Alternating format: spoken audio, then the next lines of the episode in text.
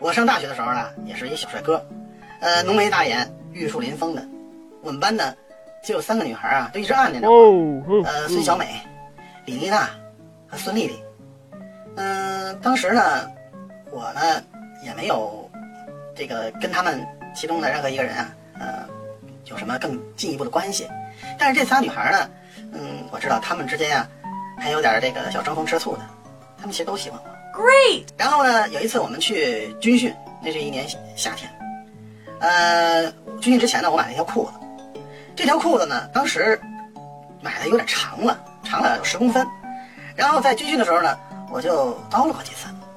呃，当时那几个女孩啊都听见了，我就说什么，我说这裤子太长了，那长了十公分，这挺粗的。结果呢，当天晚上我就把这裤子给洗了。我就寻思啊，我就是挂在外面啊。